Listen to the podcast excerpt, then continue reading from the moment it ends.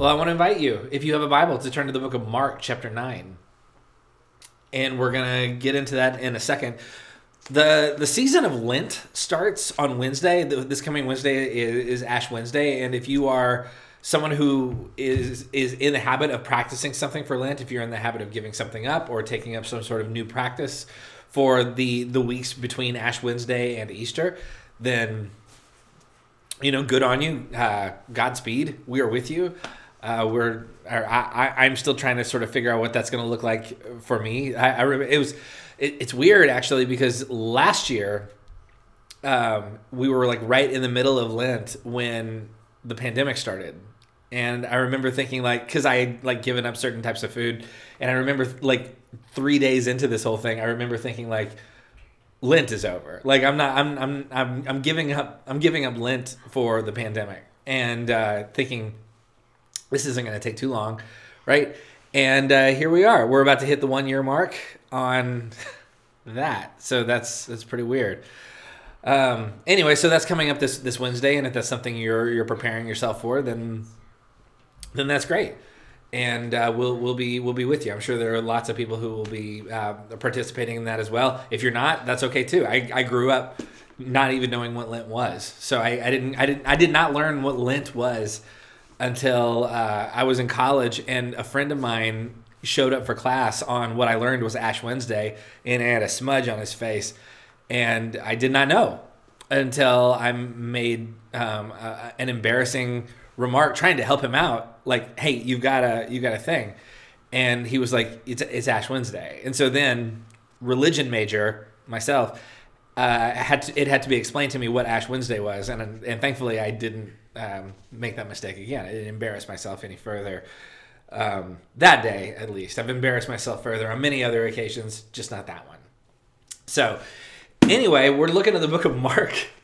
And uh, this is often what's referred to as Transfiguration Sunday. This is part of sort of like the, the, the build up to Lent.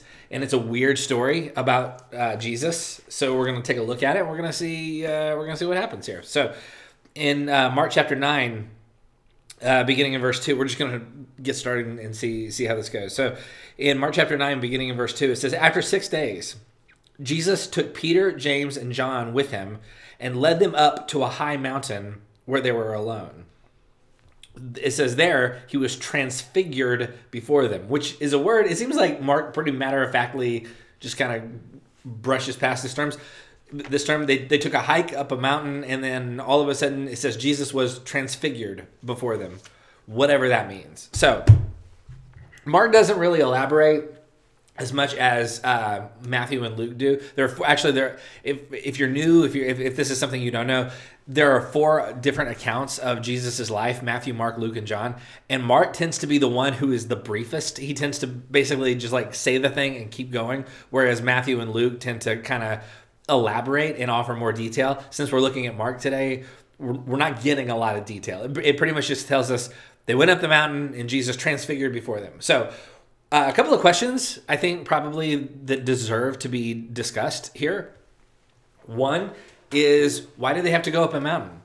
Uh, that's it, it doesn't it, it, seems like couldn't this happen anywhere. Like wh- why is there a specific like magical location that they have to go to? Is there something like significant about the mountain that they're on? Like what's going on with the mountain? And so a thing that we've talked about before is well first of all let me draw a mountain. And since it's snowing outside, I'll make the mountain all snowy on top. So this is this is a mountain, um, and so we're uh, yeah. So there, the idea is they go up the mountain to the top, and this is where they have their encounter. Where Jesus is transfigured. So in this time, there's what is known as a three-tiered view of the universe. So put some more mountains out here, mountain ranges. I don't know. Look, I was never great at Pictionary, so you know if you thought you thought this was going to be impressive, you were wrong. So, um, so there are these mountains, and Jesus decides to go up a mountain, and he decides to bring some friends with him up to the top of the mountain. And again, at this time, there's what's known as a three-tiered view of the universe. So the three tiers are you have the earth, which is where humans live, like I guess what we would refer to as sea level, and then below the earth you have the realm of the dead. This is this is a dead person. He's sad. So you have the realm of the dead down here, and up here, above where the earth is, you have where the gods live.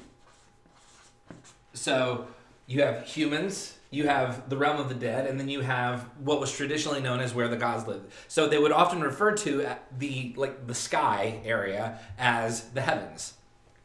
So in the heavens is where the gods dwell. So anytime you have an ancient writer who tells a story about someone going up a mountain, what you have is you have basically what they're signaling is this person is going to be nearer to the gods.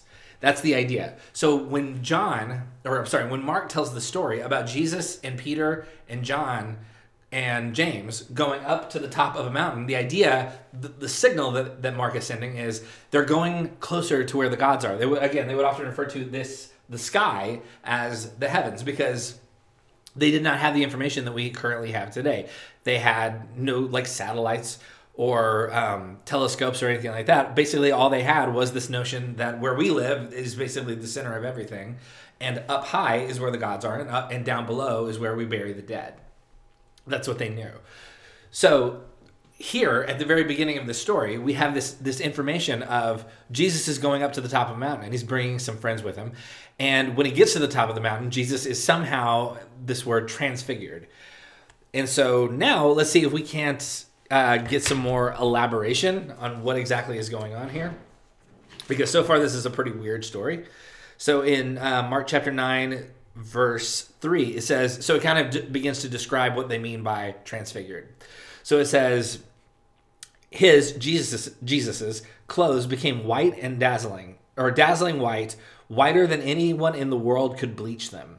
And there appeared before them Elijah and Moses, who were talking with Jesus, which is again something kind of weird. So Jesus's clothes start to glow in the dark. And but then there's this interesting detail that these two other figures that in Jewish consciousness are probably two of the most well-known famous figures in Jewish history, which are Moses and Elijah. So there is something mystical happening here, something beyond explanation or comprehension, but it's also something that seems to be rooted in something very old because Moses and Elijah are here. Moses the story of Moses occurs mainly in the book of Exodus, and the story of Elijah occurs mostly um, towards the middle of what we often refer to as the Old Testament in um, the books of uh, First and Second Kings. So you have so you have these stories of these ancient figures, these ancient like religious social leaders, and these names are going to ring true or going to ring familiar to anybody who hears the story. So Jesus goes up to the top of the mountain. Something happens to his clothes, and he is met and encountered by Moses and Elijah. So there's something weird happening, but there's also but it's also again, it seems to be rooted in something very very old. So which raises like a question. I was I was thinking about this as I was going through this this week. What is what is the oldest thing you've ever encountered in real life? You know what I mean? Like if you, if you if you can go back and think to like if you've been somewhere, if you if you've like found a really old like coin or like a I, I, I don't know if you've ever been to a museum and you've seen like a dinosaur like skeleton or something like that. I was thinking about um, on our honeymoon, Caroline and I went to Rome, and we got to go and walk among like the Roman Forum, and we got to to see things that are thousands and thousands of years old, things that existed before the stories that we're reading right now. So we we were able to sort of be in the midst of this this space that currently exists today, but there's also this, this very weird sense of this stuff has been here in like in in lengths of time that I cannot personally fathom. It, it can be mind like when you begin to like sort of connect yourself when you when you find yourself in the presence of something that has a deep, rich history and is very very old it can be mind bending to connect our own stories to things that existed long before we got here. So time stretches back really, really far. and our roots go really, really deep. And this scene is a way of saying that Jesus has roots. And Jesus's roots go really, really deep. There is there is an ancient story. Jesus is encountering something in real time, but there's also there, there's also a deep, rich history that is connecting itself to what Jesus is doing in the world. Because Moses and Elijah are here. This is this writer's way of saying there's there's something mystical. There there there is something deep and ancient and true about like you you are participating in a story and the story was going on long before this moment this is a, this is a much older story than you might believe so long before jesus showed up in jerusalem there was elijah and long before elijah there was moses so whatever is happening here it's rooted in a very old story that starts long before this particular scene occurs and peter immediately dials in to this dimension. So if you go back and look uh, look at uh, verse five, it says Peter said to Jesus, "Rabbi, it is good for us to be here. Let us put up three shelters." One for you, one for Moses, and one for Elijah. And then I love in verse six, it just Mark just adds this as like a parenthesis, like as an aside. It says, He, Peter, did not know what to say. They were so frightened. So Peter's freaking out. He doesn't know what to do. And so like his first instinct is to say, let's build some like let's build some huts. Let, let's let's put some stuff up to like let's build a shelter for everybody to dwell in. And we can build one for you and one for Moses and one for Elijah. Easy peasy. So Peter has this idea like his first like like knee jerk reaction is to start like building dwelling places. Which raises more questions about like why is this why is Peter's first response not to like like basically just like avert his eyes or like run back down the mountain really fast or or what? Like why is this why is like let's build some shelters? Why is that peter's first response? Well that also is rooted in some very old history. So i'm gonna have to get rid of this. Um, and take a look at something else. So peter dials in to this there's a there's an ancient dimension here. And so peter's idea is rooted in an ancient tradition that is often referred to as the the festival the festival of, of sukkot. So the word when peter says let's build a shelter the word that peter uses for shelter is the word skinai in, a, in another way other ways this word is often translated are tents or booths or tabernacles so here's the thing in, in hebrew tradition a tabernacle is a non permanent structure that can be built pretty much anywhere and function as a place where God can dwell among the people. So there's that dimension of it. There are these like mobile places where God can just be, and those are places known as tabernacles. And so this word, skenai, that Peter uses, he uses could also when he said when it says shelter, could also be translated as tabernacle, a dwelling place for the divine. But there's more to it than that. Because also in the book of Leviticus, and if we had more time, we could dig all the way into this. Um, I mean, it's a snow day. Technically, we have all kinds of time, but I, I, I will spare you the, the deep dive into Leviticus. We'll, I'm sure someday we'll do that, but we're not going to do it today. So, in the book of Leviticus, there's a whole section that explains the celebration of a specific holiday or a festival season, again, referred to as Sukkot. This is a time when people are meant to live in temporary shelters, or what, what they would often refer to as booths, for seven days. So, what would happen is you, as a person living in this society, every year during the, the festival of Sukkot, you would build yourself a shelter. And you would decorate it. Um, here's some decorations. Because you're going to live in this thing for seven days. And the purpose of living, of building this shelter and living in it for seven days is to remind us, is to remind the people of when they were wandering in in the wilderness for 40 years after they were released from slavery in Egypt when Moses was their leader. And so there is this commemorative thing that they do that is a way of saying we were we are part of something. And every year we build these shelters and we we sleep in them for 7 days or 7 nights and we remind ourselves that we're a part of, of this ancient tradition where we came from. We, we remind ourselves that a major part of our story is when we were alone in the wilderness and God provided for us. So it's a reminder that their ancestors lived in the wilderness and God provided for them. Sukkot is often a reference to, or it's often referred to as the festival of booths or the festival of tabernacles. So, what is Peter doing? So, Jesus' clothes start to glow, Moses and Elijah show up, and Peter's instant response is, What? Let's build some booths. Let's build some tabernacles. Why? Peter is trying to recreate something in the historical imagination of the people. Peter believes that Jesus is recreating some event in history, beat for beat. Peter believes, oh, I see what we're doing. We're retelling the story in real time. So the next logical thing to do here is put up some booths, is, is, is remind ourselves of this particular story. When God physically dwelled among the people, which it seems as though this is what's happening with Jesus' clothes glowing and Moses and Elijah showing up. So J- Peter's response is, "Got it. Let's build some booths. That's that's let's let's do Sukkot because that's the next possible." That's the next logical thing to hap- have happen, right? We build the tabernacles. We retell the story. We relive the same story that we've already lived.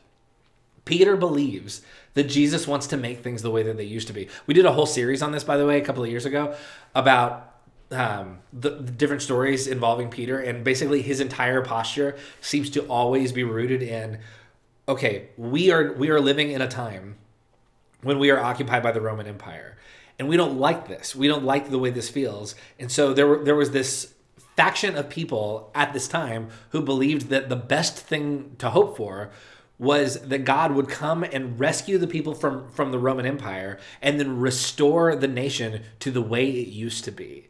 There was this very backwards looking um, sort of posture of we like the way things are now are bad but there is this idealized moment in our past when things were good. And so we're gonna so the hope was one day everything will go back to the way that it once was.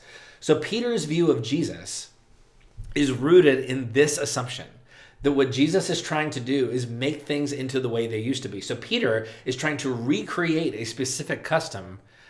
Um, sorry, it felt for a second like our electricity had gone out, um, but it didn't. The lights are still on. So because I, I, wor- I worry that I'm just going to be standing here talking to like the the, the power is going to go out or whatever. We were told that that might happen. Anyway, what were we talking about? Anyway, so okay, so Peter believes that Jesus wants to make things the way that they used to be. Peter is trying to recreate this specific custom and then wrap Jesus inside of it. He basically believes that Jesus is here to, to reclaim our story and make things the way that they were. Peter's view of Jesus is rooted in an older version of the story. His view of Jesus' work seems to be oriented towards what we might refer to as, um, sorry, a past closed perspective. So Peter, oh, yep, that's gonna happen. Um, um, yeah, thank you. We are not at our best today. This whole thing was kind of like slapped together uh, quickly you know, in, in light of all the snow and everything like that. So the, the excitement over the snow. So anyway, so Peter's point of view is rooted in a past closed perspective. His posture is we want to make things the way that they used to be. We're not trying to go forward, we're trying to go backwards. We're trying to reclaim all of these ancient old traditions and the way things used to be.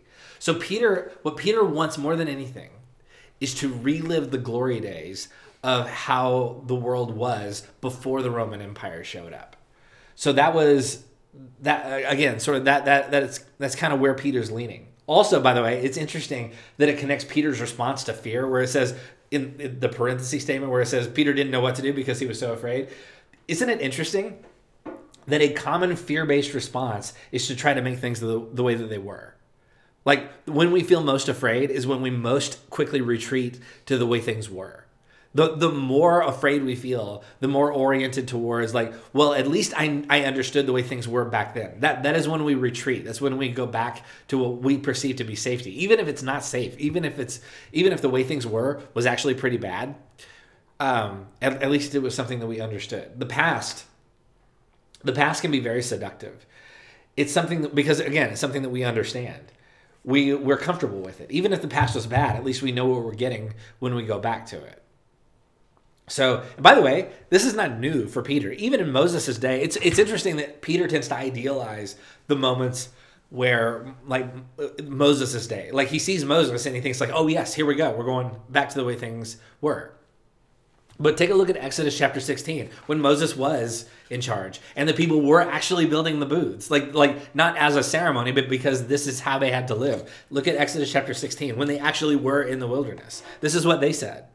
In Moses chapter 16 verse 2 it says, um, in the desert, the whole community grumbled against Moses and Aaron. The Israelites said to them, If only we had died by the Lord's hand in Egypt. There we sat around pots of meat and ate all the food we wanted, but you have brought us out into this desert to starve this entire assembly to death. So Peter is idealizing a time when Moses was in charge and we were building the booths and everybody was happy. But the people who actually were under Moses' leadership and actually built the booths, they had a perspective about the past that was if only we could go back to when we were enslaved in Egypt because at least then we had food to eat. So like wherever we are, there's always a past that we can retreat to. There's always the possibility that we can go back a little further. Um, in in fact, it, it's possible to wish for a past that we should never want to go back to. It's possible to to look back at something and to feel nostalgic for it, even though we very clearly remember not feeling super warm and fuzzy about the the moments that we were in. But at least we understood it. At least it was it was a time before this time. Um, take a look at Ecclesiastes chapter seven. A word of wisdom from the wisdom poet. It says this in Ecclesiastes 7, verse 10. It says, Do not say, Why were the old days better than these? For it is not wise to ask such questions. So this is a word of warning. Why why does the wisdom writer feel compelled to say this? Because he understands everybody has this impulse. Everybody everybody has a relationship to the past that can be very unhealthy. Everybody has it in them to say, well, if, if, if we could just go back, if we could just make things the way it was again, then we could just go back. We, we could just make it the way it was. We have a past closed orientation towards the future because we don't want the future to be different. We, we want the future to be more like the past. We're not looking to expand. We're not looking to grow. We're not looking to explore new territory. We're just looking to make it the way it was. So, again, Peter's orientation is towards the past. And Jesus doesn't even slow down, by the way. He doesn't even slow down to give Peter a chance to catch up on this. Jesus has something else going on, and he's not going to have to. He's he does not have time to slow down and explain this whole thing to Peter right now. So in because again it's Mark, and Mark has no time to slow down for anybody. So in Mark, um, so right after this, after Peter says the thing, um, in verse six, is like or um, in, in verse 6, it has the parentheses. He did not know what to say because they were so frightened. And then in verse 7, it says, Then a cloud appeared and covered them, and a voice came from the cloud. This is my, presumably the voice of God. This is my son, whom I love. Listen to him. Suddenly, when they looked around, there's they no longer saw anyone with them except Jesus. So now, so they, they show up Moses and Elijah are there. There's this weird like cloud experience. And now Moses and Elijah aren't there anymore. And it says, suddenly when they looked around, they no longer saw anyone ex- with them except Jesus.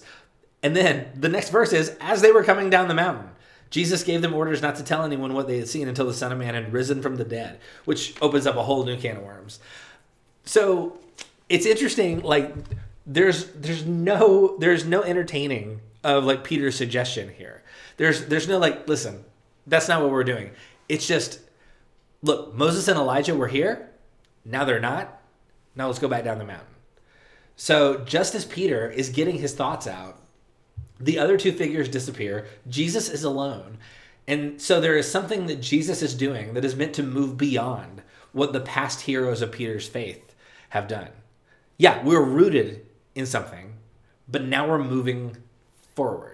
We're, we're not staying on the mountain. We're not building the booths. We are not having a past closed orientation towards all of reality. We are recognizing that we're part of an old story, but we're not going back into that old story.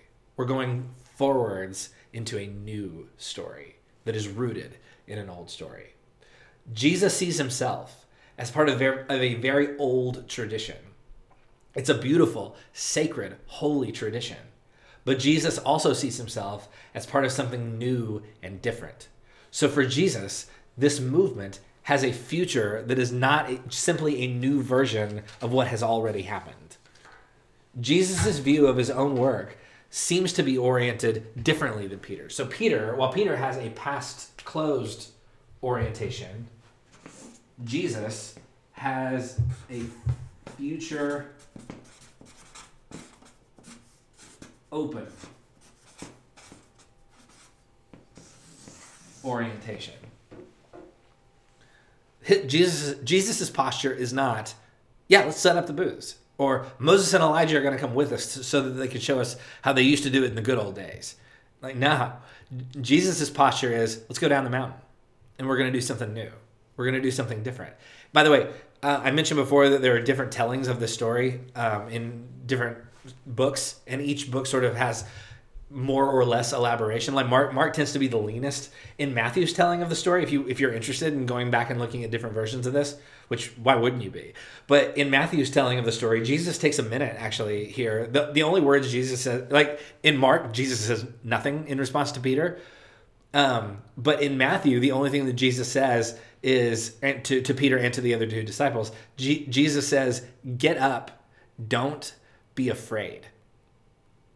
Are we part of an old story that started before we got here, or are we part of a new story that is part of something new and different? And the answer is yes, yes to both. Why does Jesus in Matthew tell, tell Peter and, and the other two not to be afraid? Because the future is scary. Because anytime you're going forwards and not backwards, don't be afraid is, is some pretty good words of wisdom. So the question here, again, is so is this an old story or is this a new story? And Jesus seems to be saying, yeah, it's both. One, one of the great struggles right now is a struggle between people who want things to go back to the way they used to be and people who want to move the story forward. Every church I've ever been a part of, including Collective, which is only like seven years old. Um, wow, I'm just now realizing seven years this week. Happy anniversary, everybody. Um, it was the second week of February that we started having weekly services in the hotel. And again, every church I've ever been a part of has to struggle with this tension. Every because the, the thing is, there is always this. Well, when we did it this way, we don't you remember when we did it this way? Don't you remember what it was like when we did it this way? It's like yeah, yeah. We we we have really fond memories of some of that stuff. Some of the stuff wasn't very fun, but we we remember it fondly because we got through it together. So every church I've ever been a part of has to deal with this tension of, well, this is how we used to do it. This is how we always did it. But now there's this new possible way of doing it. There's every every society in the world has to deal with this tension be- between what do we like how how were things and how are things this is where we get words like conservative and progressive right? Because conservative implies we have these roots and we have this this notion of this is how things have been like this was built on something and we have these deep roots and some and we have stories that the, that go with these roots and these stories should matter to us. And so that's so the word conservative sort of orients itself towards like let's not forget where we came from. And the word progressive orients itself towards yeah but there's a bigger story and we just need to keep moving forward and so it's it's not bad to live inside this tension I think probably I, the story is telling us like, yeah, you kind of need to remember where you came from, but you also kind of need to not get stuck in the place where you came from. So we can't ignore our past. We can't we can't pretend like Elijah and Moses aren't part of the story. Jesus doesn't. And we can't pretend like we just got here today and we're born in a vacuum. We can't pretend like things that happened before we got here don't have any impact on how we are on who we are today. This is one of the tensions, by the way. This is why it's so important and why it's probably such a, a good thing right now that lots and lots of people are reading stories about the history of white supremacy in the United States. Not just because like we not not because it's always like super fun to read about, but because we need to know how we got here. When when we see videos of brutality and we see Um, we see people with power abusing people who have historically, for hundreds and hundreds of years, been without power. We need to know that that didn't just happen overnight, that that didn't come out of a vacuum, that there's actually hundreds and hundreds of years of systemic oppression and abuse that led to this moment. So it's really important that we don't lose our orientation, some part of our orientation to the past. The problem isn't that we're oriented in some way towards history. I love history. Right now, I'm I'm kind of binging books on history just because I, I love to read stuff. I mean, um, look, I'm a theologian, right? Like I got I got a master's degree in learning about the past in a lot of ways. So the problem isn't the, the past orientation, the problem is the closed orientation. The idea that it can only be the way it ever was, that it always has to be the same as it ever was. So the problem isn't that we remember where we came from. The problem isn't that we honor the roots that got us here, or the roots that that we all sort of find ourselves in. That, we, that we swim, like to mix my metaphors a little bit, that we swim in a, in a very deep stream that's been flowing for a very long time. So the problem is not the past. We can't. We're not supposed to ignore the past. The problem isn't even that we have like fond memories of the past. The problem is when we get stuck in the past and we expect everything to look the way it always used to look. We cannot ignore our past, but we can't live inside our past either. We can't just build the booths and expect everything to go back to the way it was. We, we cannot go back. We're part of a new story that is always moving forward yes, it's rooted in something, but also it's going somewhere. And the place where it's going isn't just a new version of the place where it's been. This is the tension that we all live with. How many of us, every time our kid celebrates a birthday, there's some pain? Because because the the things that we remember, we love those things that we remember. But then there's also this thing of like, yeah, but we don't get to stay in those moments forever. And that's there's a pain to that. There's a grief to that. So we can't go back. And so we're kind of we're kind of in this position of we can either embrace the possibility of moving forward or we can kind of get stuck. And that's that's where we're sort of that that that is the tension that this story kind of harkens itself back to. That's the tension that Peter's dealing with in the story. So maybe maybe you keep returning to the past. Maybe there is maybe it's a good past, maybe something you've idealized and you can't get you can't like find your way towards believing the possibility that things could be good tomorrow. Or maybe there's a trauma or a heartbreak or some sort of pain that exists in the past. And that's hard to that it, it is hard to imagine a future in which that doesn't own you and that that doesn't sort of paint all of your experiences everything it, it, it, it is possible to have a relationship with our past that makes it impossible to be fully present in in the where we are but also to be oriented towards the story that we are moving forward in. So maybe and th- this is a place I've been, but maybe you you're rebuilding your belief system, your point of view, and that's really scary because you grew up with these assumptions. You grew up with these ideas. You grew up with these expectations. And like you you went to like youth camps and you went to all all the bible studies that that you you went to. And you had like all these very locked in sort of assumptions about this is how things are this is right this is wrong this is what we do this is what we don't do this is what we believe these are the things that we don't believe and then all of a sudden you realize oh i've been following a map that doesn't go anywhere and so now you're having to figure out how do you rebuild that. And the hardest one of the hardest things about that is the realization of you can't go back. You can't you cannot unsee what you've seen. You cannot unlearn what you've learned. And the only way to go is forward. And that can be really scary for those of us who who who were who were sort of handed a, a system and told that this is the system and maybe that system worked for a really long time. Maybe it worked really well. But at a certain point, it's possible that certain parts of that system stopped working. And then you had to say, like, okay, I don't know where I'm going, but I can't go backwards. I, cannot I cannot return to, to the point of view that I had before I began asking these new questions. And I think the story is a way of saying, like, yeah, you're not supposed to. You're supposed to move forward. The whole thing is forward moving. There is a future open posture that we are invited to have, the possibility that there is more than we've already experienced. Yeah, Jesus goes up the mountain. And yeah, Jesus encounters figures from the past, but Jesus also goes back down the mountain with three representatives, by the way, of the next generation. And he says, Get up, don't be afraid. So, whatever that looks like for you, may you find a way to honor and remember and acknowledge where you've come from in your past. But may you also find a way to to see the possibility and the hope in the next few steps in the story. May you not be content to just continue reliving the same parts of your story over and over and over again. May you may you celebrate those, may you honor those, may you grieve those if that's what it takes. And then may you continue saying, "Okay, may you hear the words of Jesus as he says, "Get up. Don't be afraid." May we move forward in our own stories. Let's pray.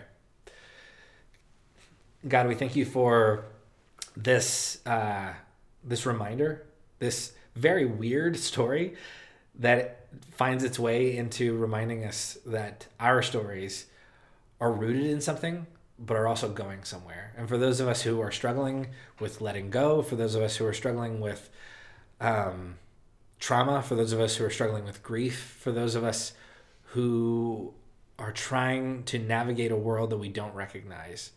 May we find hope, may we find courage, and may we find that we are a part of something that continues to move forward. In the name of Jesus, we pray. Amen.